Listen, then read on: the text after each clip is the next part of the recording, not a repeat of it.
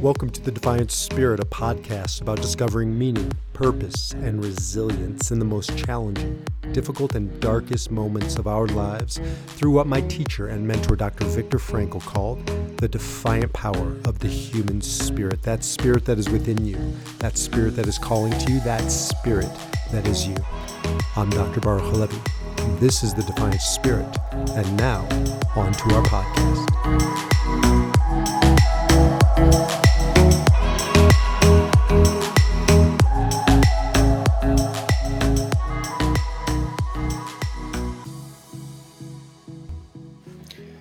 Hey, all, welcome to the Defiant Spirit podcast. I'm Baruch Halevi. B, thanks for tuning in. Um, I have been away on vacation, so missed a week. If you were just expecting a podcast to drop and you were waiting by your um, podcast platform and it didn't come through, I deeply, deeply apologize. And we will make up for it right now as we resume the conversation. Enneagram 4. Man, Enneagram 4, the individualist, is on my mind after having just spent a week with not one, but two Enneagram 4s. My wife, Ariella, many of you know, is an Enneagram 4. And my son, Aviv, is also an Enneagram 4. There are different subtypes, and we're not going to get into that today, but nonetheless, very similar. And um, yeah, so let's get into it. Just uh, briefly, the Enneagram. Um, is built on, well, let me pull up a picture for those of you watching. And if not, you've seen the picture before, if you've seen the Enneagram. Um, but it's built on this image here. And obviously, nine numbers, Ennea means nine, and one, two, three, four, etc., going clockwise around the circle. So a few weeks ago, began with one, and now we're just marching through two, three, and now we're on four. And my goal is to have at least one overview Enneagram podcast to refer people back to so that you can refer to all of them to learn about the fundamentals. Um, and then also, in addition, I am uh, recording different podcasts with various partners, one of which is Michael Feiner. If you have listened, you've heard Michael and I do podcasts on the financial side of the Enneagram type. So we're creating a system called Wealth 360. And that just sees the issues of money, finance, and investing through the lens of each type. Michael's very progressive in his um, approach to working with clients. And so we we've started partnering. We've been good friends for 20 years, but we just started partnering um, about a year ago on can we help him better understand his client base and serve them um, the way they want to be served, not the way he necessarily wants to serve them as an Enneagram 3.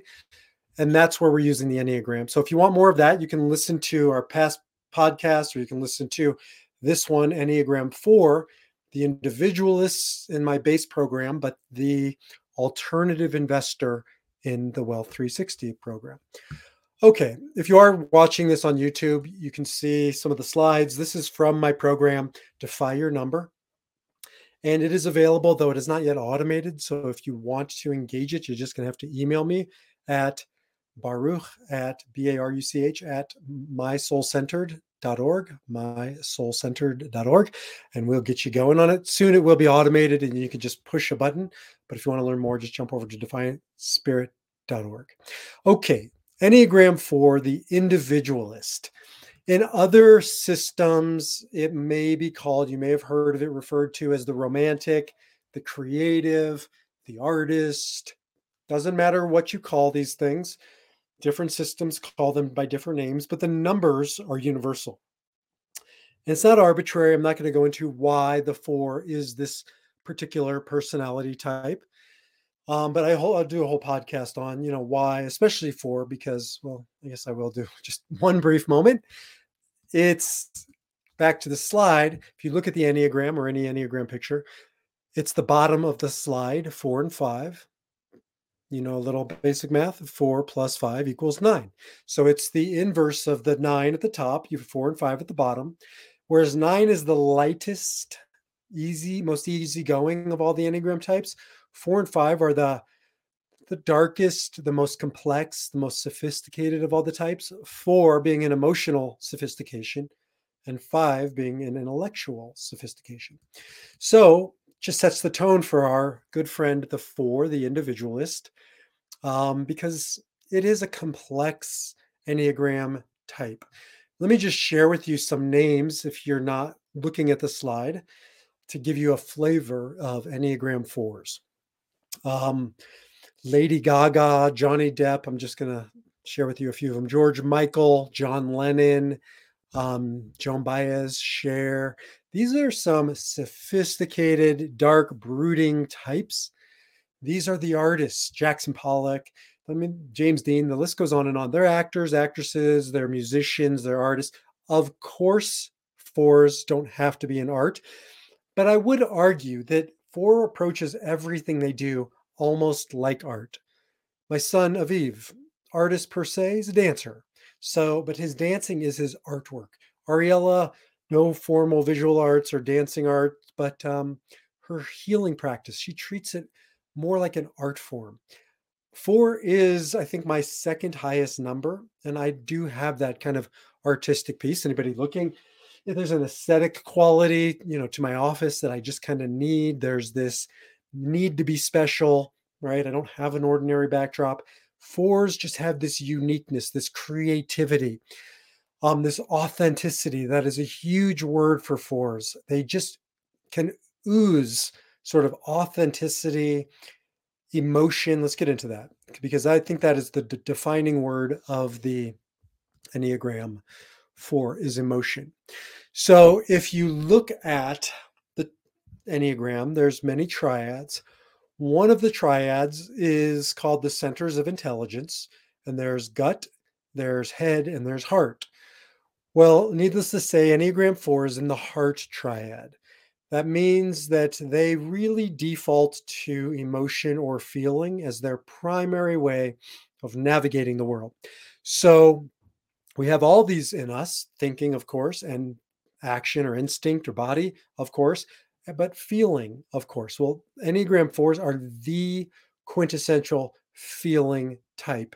It dominates their way of being in the world.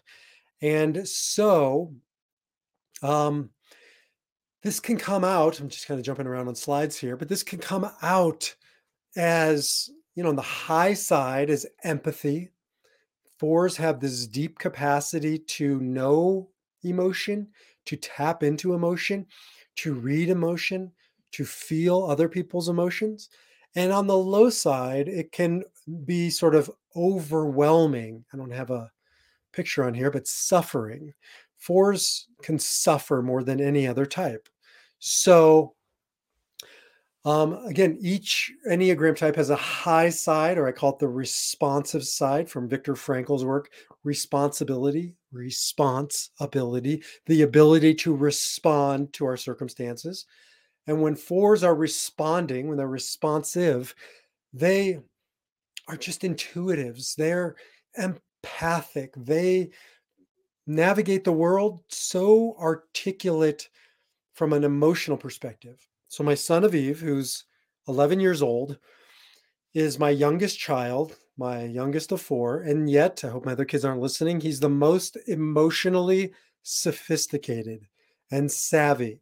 His older brother and sisters, you know, can hold their own, but it's a superpower for Aviv he talks to adults in ways that many adults don't talk to each other around emotions, around relationships. That's a big one. Fours are all about relationships, heart types in general, fours in particular. And so, um, where's that slide here?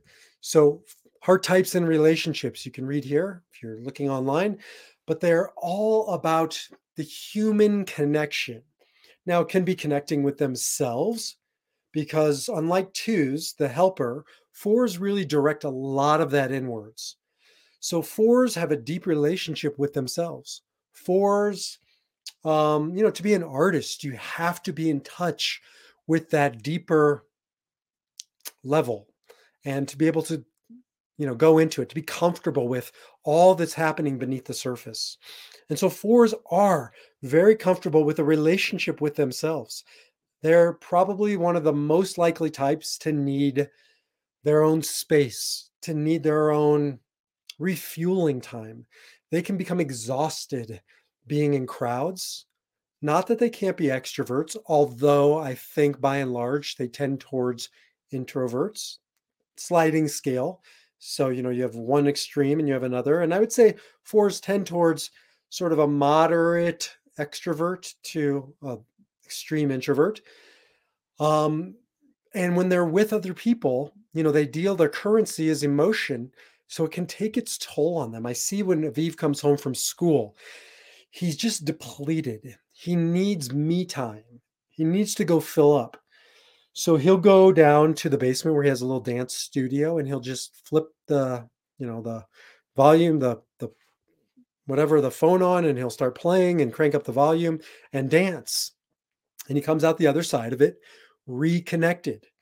Um, but I just see that with him and Ariella that they have an exceptional need for filling back up. I think because they do go so deep in their relationships. So they're relationship oriented. They have a deep capacity to go into themselves, to be in touch with that emotion. Um, looking here at some of the fundamentals. Core's ideal self is that they want to be authentic, original, one of a kind. It's so important to afford to feel like they're original. They may not know this, they may not articulate it, but it's the way they live their lives. They really don't want to feel like there's a another version of them out there. Of course, no human being wants that, but for fours, it's a primal drive, a primal need to feel special. It's how they have learned to navigate a world where they've felt reduced. They feel less than special.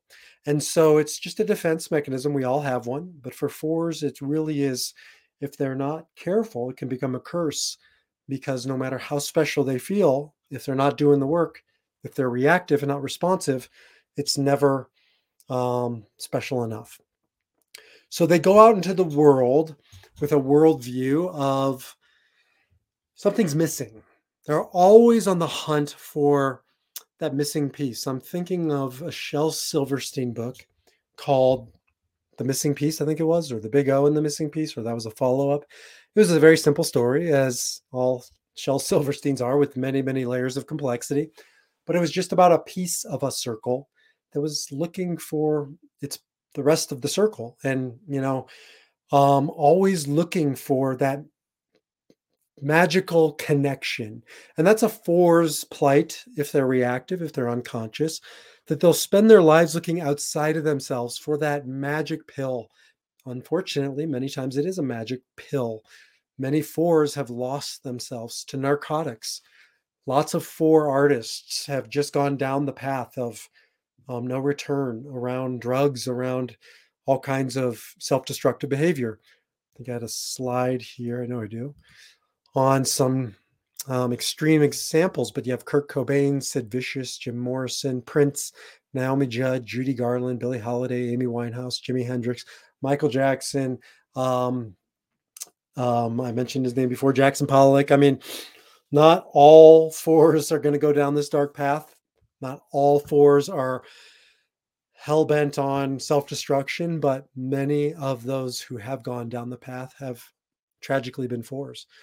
So they're always looking for that. Now they can transcend that emptiness when they stop looking outside of themselves and they go inside of themselves. And inside of themselves, they stop looking for um, depth of emotion and they become grateful, gra- uh, have gratitude towards what they have, towards taking stock in their life outside of themselves of all that is right, of all that is in their possession. It's never perfect. And for a four and for a one, there's always this quest for perfection for different ways. But for fours, um, their life starts to change when they look at what they have, not what they don't have, and when they get past themselves. Ones are one of the types that are most what's called what I what I call, I think some others call it self-referencing. It doesn't mean they're selfish, although self-referencing types have to stand guard against this. They navigate the world with, you know, how does it impact them? They see themselves first. That can be a great thing. Enneagram 2s are other referencing. And although that can be a good thing, you know, if you spend your life looking at what other people need and trying to satisfy their needs, you're going to make a lot of friends and you're going to have a lot of influence, but you may neglect your own needs. Fours tend towards orienting themselves towards what they need, getting their needs met. The challenge can become it's a black hole, it's a never ending pit of tending to ourselves, focusing on ourselves, getting our needs met. And so the work of a four is what my teacher, who I think was a four, Viktor Frankl, talks about as the highest level of human development. So Frankl was a contemporary of Abraham Maslow, and they had multiple um, discourse interchanges, maybe debates, if you will. And of course, um, Maslow, a famous psychologist, known for many things, not the least of which is Maslow's hierarchy of needs, you know, that pyramid and basic needs, emotional needs, etc. Frankl challenged Maslow and said, I don't believe that the highest level is self actualization, becoming the best version of yourself, according to Maslow's hierarchy. Now, to Maslow's credit, I think towards later later part of his life, he agreed with Frankl. I think he said so in open debate that it shouldn't be the highest level. There's one step beyond that. And that's what Frankl called self transcendence. And although this is true for all Enneagram types, it is particularly true for the self referencing types of four, of, um, of who else is self referencing? Five is self referencing. Eight is usually self referencing, can go both ways. And so the self referencing types, seven, need to go beyond themselves. I see this with my son, who's a one, who um, one is both referencing, but can very much be self referencing. When he starts going inwards, there's an implosion that happens, not an explosion, an implosion. Too much me time, too much self focus. And so, one of the ways I help him is to help him find ways to go beyond himself, to serve another, to help somebody else. This is especially true for a four. When they can transcend themselves and go to that two space, which is why they have a line. I'm not going to flip slides, but there's a line between four and two for this reason. That's a self transcendence pathway for a four to look more like a two. Now, the reverse is true for a two, the helper. They need to be more self referencing and look like a four. So they need to go from two to four. But fours really can never go wrong when they transcend themselves, um, get past that self focus, and give to others. And then lastly, I'm not going to go too much deeper here into the world of the four, or else it's a rabbit hole. It may, it may not come up for air. Fours need to get out of the emotional side of the Enneagram and get into the other aspects. So, again, two, three, and four default to heart or feeling. Fours need to make this jump over here to five, thinking, or to go to the opposite side of the Enneagram to the um, action or instinct. So, fours can really look healthy when they stop emoting or they stop taking their emotions as truth it doesn't mean fours, um, what they're experiencing, feeling isn't true to them. It is true, but it's just not a capital T true. It's a lowercase t truth. So, what do I mean? If they're feeling something, that's their feeling. And the last thing you want to do with a four, trust me on this one, is tell them they're wrong for feeling it. As my wife has told me and taught me, and I'm still working on it, it's not easy for an Enneagram 8, the challenger. Your feelings are never wrong. They're only wrong if what you mean by that is factual, but that's not the realm of emotion. And if you're feeling it, it's what you're feeling. By definition, it can't be wrong. Now, it doesn't mean it's capital T true. So there are many examples when my son, Aviv, comes home from school and he has interpreted the experience as a slight against him when following up with his teachers or the culprits. It had nothing to do with him. He misread the room. He internalized um, emotions and feelings that really weren't his at the time they were true, but they weren't ultimately true. And the work of a four is to get out of the currency or at least deal less in the currency of emotion and get more into the other aspects of who we are action, taking action.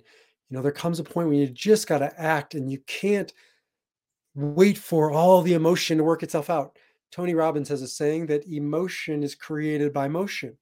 And so motion is a pathway of tikkun, as we say in Kabbalah, of um, rectification or repair for a four. And thinking. Let me show you something interesting. If you look at the Enneagram lines, if you're not, that's fine. I'll explain it to you. There's only one gulf, kind of major gap in the Enneagram, and that's at the bottom of the Enneagram between four and five. Because nine, right, is the top of it. It's this kind of perfect union. And then the bottom of the Enneagram is this huge division four plus five equals nine. So we need both of them as a whole. But to get from four to five is a gap. It's the largest gap because the journey from four to five or five to four, from heart to head or from head to heart, is the biggest journey on the Enneagram. It's the hardest journey in life. To make the journey from head, I'm pointing to my head, to heart may only be like, you know, eight inches, but it's a huge transformation. It's a paradigm shift. And for the fours, they know this. For the fives, they know this. They live in these extremes one in head, one in heart. We all have four, we all have five within us. We all have emotion, we all have um, thought. And really bridging that gulf can be the work of a lifetime. So the four is is at the bottom of the Enneagram. It's one of the deepest, most complex places on the Enneagram. Let me just end with this they they really have this core fear of not being special of not being worthy that is a tough tough plot in life to have to you know hoe to navigate it is um it's dangerous now this is why they're such great artists because there is that danger there is that dark there is that depth and this is also also why they have to stand guard they have to do the work they have to have good support systems. They have to, you know, go to therapy. They have to um, really stand guard against getting lost in that darkness. But the darkness isn't something to be gotten rid of. You never get rid of it. You just learn how to master it. So you don't end up like these darker figures who I mentioned, who you're looking at, so that you can come out of that place of the darkness, but not abandon it, but harness it to take the darkness and create something beautiful out of it.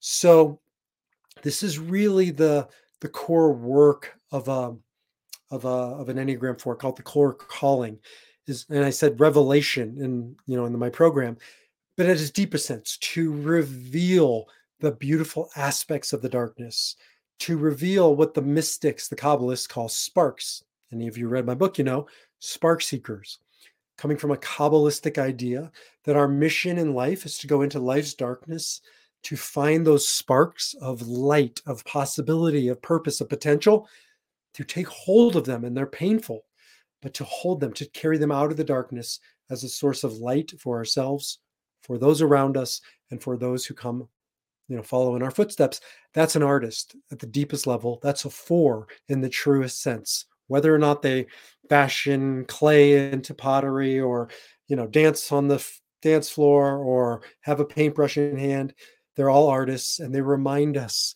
that life is the canvas and that the paint is the darkness that life will bring to us and that we can create work works of beauty out of that art in fact that is really the only place that great art is ever created so thank you to our fours thank you for the incredible mission you have in life, and they all resonate with this idea of mission, purpose, meaning.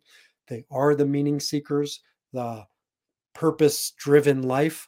Um, and they remind us all of what is possible, like my teacher, Viktor Frankl, who went into the depths of the darkness and came out to share the, the heights of beautiful, bright light. Thank you to Fours.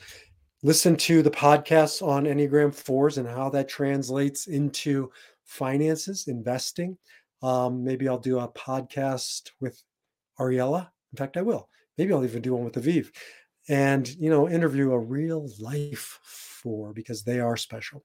So with that, jump over to defiantspirit.org, check out all the podcasts on whatever platform you're you're streaming on share this with a friend. If you want to do the assessment not the bs assessment the real one right that's definitive and worth every penny you pay for it reach out to me. Get you the enneagram assessment. I'll get you just the defy your number program and we'll get going as you learn how to defy your number and live your spirit until the next time I'm Baruch. Thank you for tuning in. Defy your number. Thank you for listening to the Defiant Spirit podcast with me, your host, Dr. Baruch Halevi. The Defiant Spirit is an offering of Soul Center a center for spirituality, meaning, and healing. And if you'd like to learn more about the Defiant Spirit or Soul Center, get more inspirational content, access to a variety of online programs, or see how we might work together to discover deeper meaning in your life, greater purpose for your life live the defiant spirit power within your life, visit defiantspirit.org. Until then, keep living your defiant spirit.